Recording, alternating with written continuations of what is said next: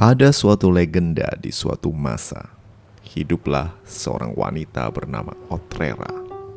Parasnya cantik, tubuhnya ramping, dan rupanya sanggup membuat jantung berdegup kencang terpesona.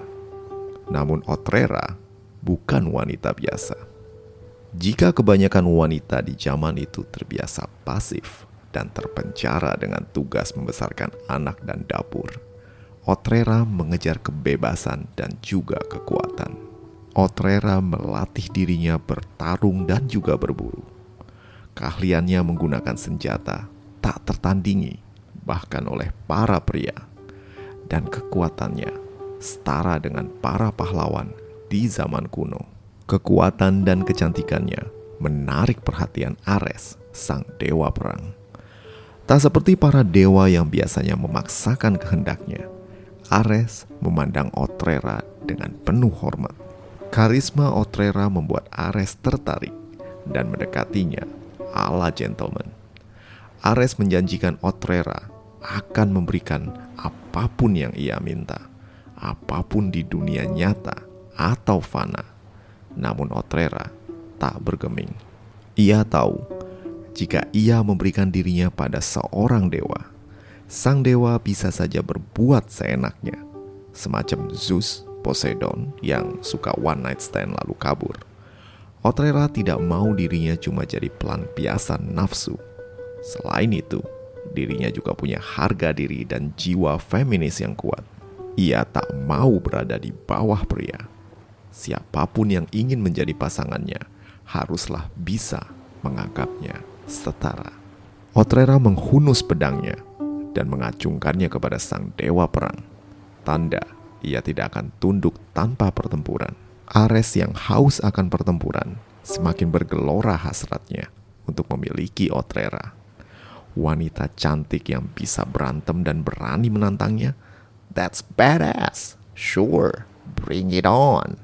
Demikian kata sang dewa perang. Otrera dan Ares bertempur 3 hari 3 malam. Serangan tombak dan pedangnya dihadapi dengan Ares yang begitu menikmati pertempuran dengan wanita fana yang bernyali ini. Tentu saja Otrera bukan lawan yang sebanding untuk Ares. Ares bisa saja mengalahkannya dalam sekali serang. Namun Ares ingin menggunakan saat ini untuk kencan dengan sang gadis pemberani. Ya, namanya dewa, fetisnya kan beda-beda. Dan ternyata duel manusia lawan dewa ini pun berakhir imbang. Namun berbuah persatuan antara cinta keduanya. Otrera yang pemberani dan berjiwa keras akhirnya takluk oleh keteguhan Ares. Sebagai mahar pernikahan, Otrera meminta sebuah pulau bernama Temiskira yang berada di tepi Laut Hitam sebagai tempat tinggalnya. Ares menyanggupi dan hubungan keduanya menghasilkan sebuah bangsa yang kelak kita kenal dengan nama Amazon. Suku wanita petarung yang terkenal akan kegarangannya di medan pertempuran. Gue udah pernah jelasin lengkap tentang asal-usul suku Amazon di episode Amazon Fakta atau Fiksi. Di episode ini gue jelasin lengkap tentang asal-usul suku prajurit wanita yang sering nongol di mitologi ini. Ya, dari berbagai versi. Anyway, go check it out if you are interested. Okay, let's get back to the story. Singkat cerita, Ares memberkahi Otrera dan keturunannya dengan kemampuan bertempur yang luar biasa. Kegarangan mereka di medan pertempuran dan kemampuan mereka dalam berkuda, memanah, menjadi momok bagi kerajaan-kerajaan lain di pesisir Laut Hitam. Atas nama pembebasan dan female empowerment, kekuatan suku Amazon menarik minat para wanita untuk bergabung. Otrera pun kemudian berhasil menggalang kekuatan besar untuk memperluas wilayah kekuasaannya. Otrera dan pasukannya menyerbu Frigia dan Pamfilia, dan tidak ada yang sanggup menghentikannya. Otrera bahkan berhasil menguasai wilayah pesisir barat dan mendirikan kuil untuk Artemis, dewi pujaan para Amazon yang lokasinya sekarang ada di Efesus. Oh iya, gue juga udah pernah bahas ini juga di seri 7 Keajaiban Dunia Kuno. sorry, iklan lagi. Aksi perang dan jarah Otrera terhenti ketika mereka hendak menyerbu Lykia. Makhluk bernafas api yang ganas bernama Chimera menghalangi niat mereka untuk menguasai kerajaan milik Iobates yang wilayahnya subur. Walau pemberani dan suka nyari ribut, ternyata para Amazon jiper juga berhadapan dengan monster semacam Chimera. Tapi setelah mendengar Chimera telah ditaklukkan oleh Bellerophon dan Lykia telah porak-poranda akibat Chimera, Otrera pun kemudian menggerakkan pasukannya untuk menyerbu.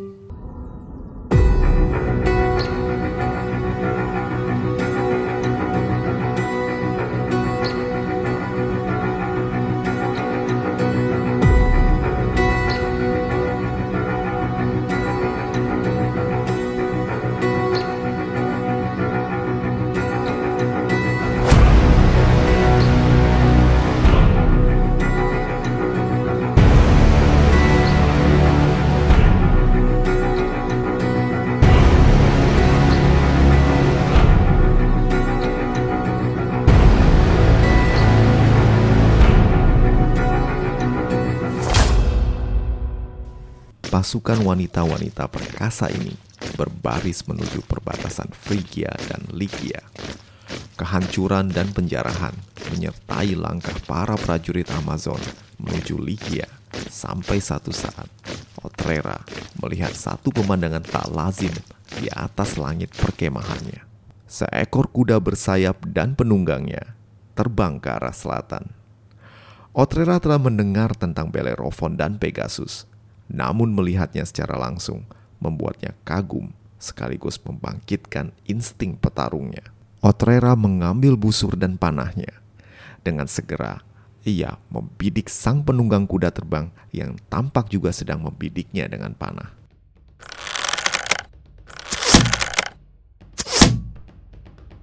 Bellerophon dan Otrera melepaskan panahnya pada saat bersamaan.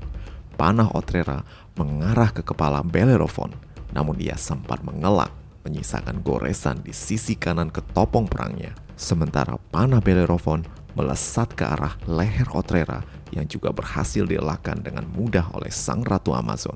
Bro, kabur! Pegasus membawa Bellerophon pergi menghindar ke arah lembah. Sadar kalau lawannya kali ini tangguh, Otrera tersenyum. Ternyata pahlawan penakluk Chimera hanyalah pemuda pengecut yang bersembunyi di balik kepak kuda terbangnya. Dengan segera ia bersiul dan kuda perangnya pun tiba disertai para pasukan wanita yang bersiap menyertai sang ratu bertempur. Pasukan Amazon yang terlatih dan haus darah tak butuh aba-aba dan instruksi lebih lanjut. Mengetahui sang ratu telah bergerak, satu pasukan menyusul. Otrera dan rombongan pasukan kudanya mengejar Pegasus dan Bellerophon sampai ke dalam hutan, di mana ia akhirnya menemukan sang pangeran Korintus tengah beristirahat bersama Pegasus. Bellerophon tampak terkejut dan panik melihat Otrera dan rombongannya. Segera ia naik ke punggung Pegasus untuk kembali melarikan diri. Namun kali ini Pegasus tak bisa membawanya terbang karena rimbunnya pepohonan di hutan yang lebat tersebut. Otrera memberikan aba-aba memanah pada pasukannya. Segera panah-panah berdesing mengarah kepada Bellerophon yang berusaha menepis dan menghindar. Woi, sampai kapan kita mesti jadi sasaran panah gini? Bentar lagi gue jadi landak nih. Bentar lagi, sabar dan terus kabur bro. Pegasus berlari secepat kaki empatnya bisa berpacu. Kecepatan kuda abadi ini memang luar biasa dan dengan segera jarak tercipta. Namun, ini tidak menghentikan kejaran sang ratu Amazon yang terus memacu kuda perangnya. Bro, kayaknya tuh ratu naksir lu kali. Kita dikejar terus nih. Justru itu rencana kita. Nah, ayo ke ngarai depan sana. Pegasus membawa Bellerophon ke satu celah sempit dengan dua tebing di kiri dan kanan. Otrera terus mengejar bersama pasukannya. Dan tiba-tiba batu-batuan besar berguling dari arah tebing dan turun menghantam bagian tengah pasukan Otrera, memisahkan pasukan besar tersebut menjadi dua. Otrera yang berada di ujung tombak pasukan terkejut dan memberikan aba-aba untuk berhenti.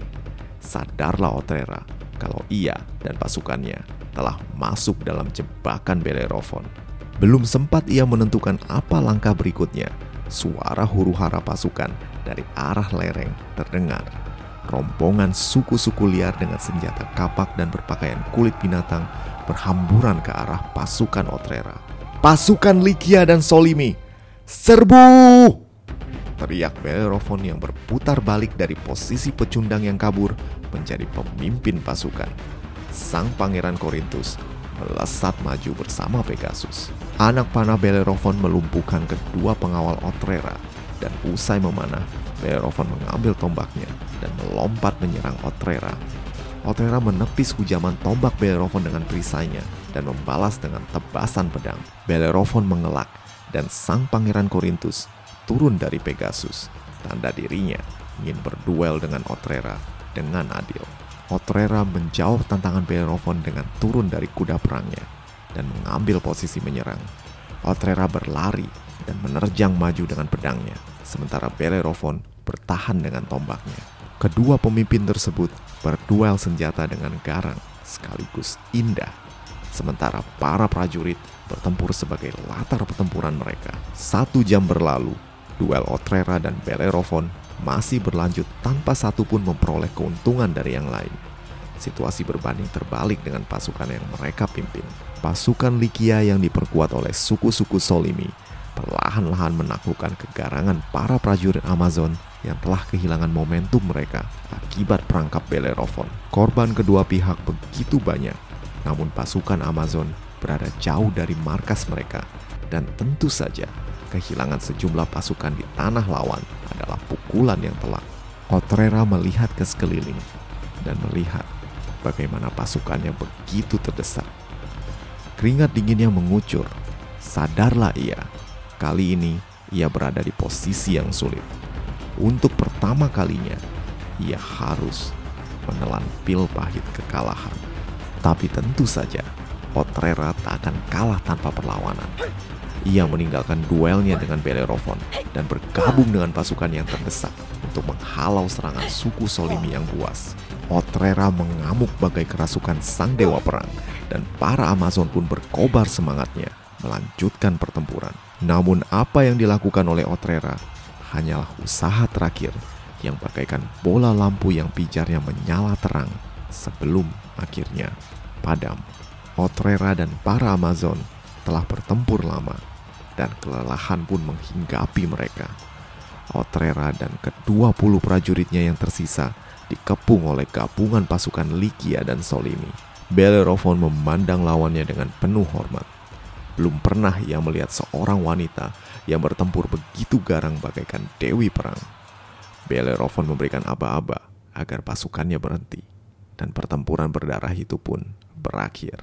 Bellerophon meletakkan tombaknya dan berjalan mendekati Otrera yang masih bersiap untuk bertempur.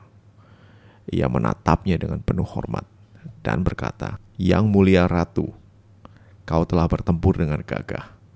Namun pikirkan nasib pasukanmu. Pergi dan cari aku di lain hari." Otrera terdiam. Ia melihat kondisi pasukan pengawalnya yang penuh luka dan kelelahan. Belum lagi mayat-mayat prajurit yang lain yang bergelimpangan di medan pertempuran. Nurani Otrera terusik. Ia mungkin wanita petarung, tapi melihat begitu banyak pengikutnya tewas dalam medan pertempuran, hatinya pun tergerak. Otrera menjatuhkan senjatanya dan berbalik pergi meninggalkan Bellerophon diikuti sisa-sisa pasukannya. Dan dengan demikian, Bellerophon pun berhasil menangkal invasi suku Amazon dan amuk Otrera yang akhirnya harus pulang dengan kekalahan. Nah, bagaimanakah lanjutan dari kisah Bellerophon? Apakah misinya menebus dosa akan selesai? Kita tunggu minggu depan ya. Anyway, gue mau ngucapin terima kasih buat seseorang yang udah traktir gue di laman traktir Mitologi Santuy. Buat kalian yang kepengen dukung juga, silakan mampir ke laman traktir Mitologi Santuy yang tersedia di deskripsi episode. Udah dulu ya. Ciao.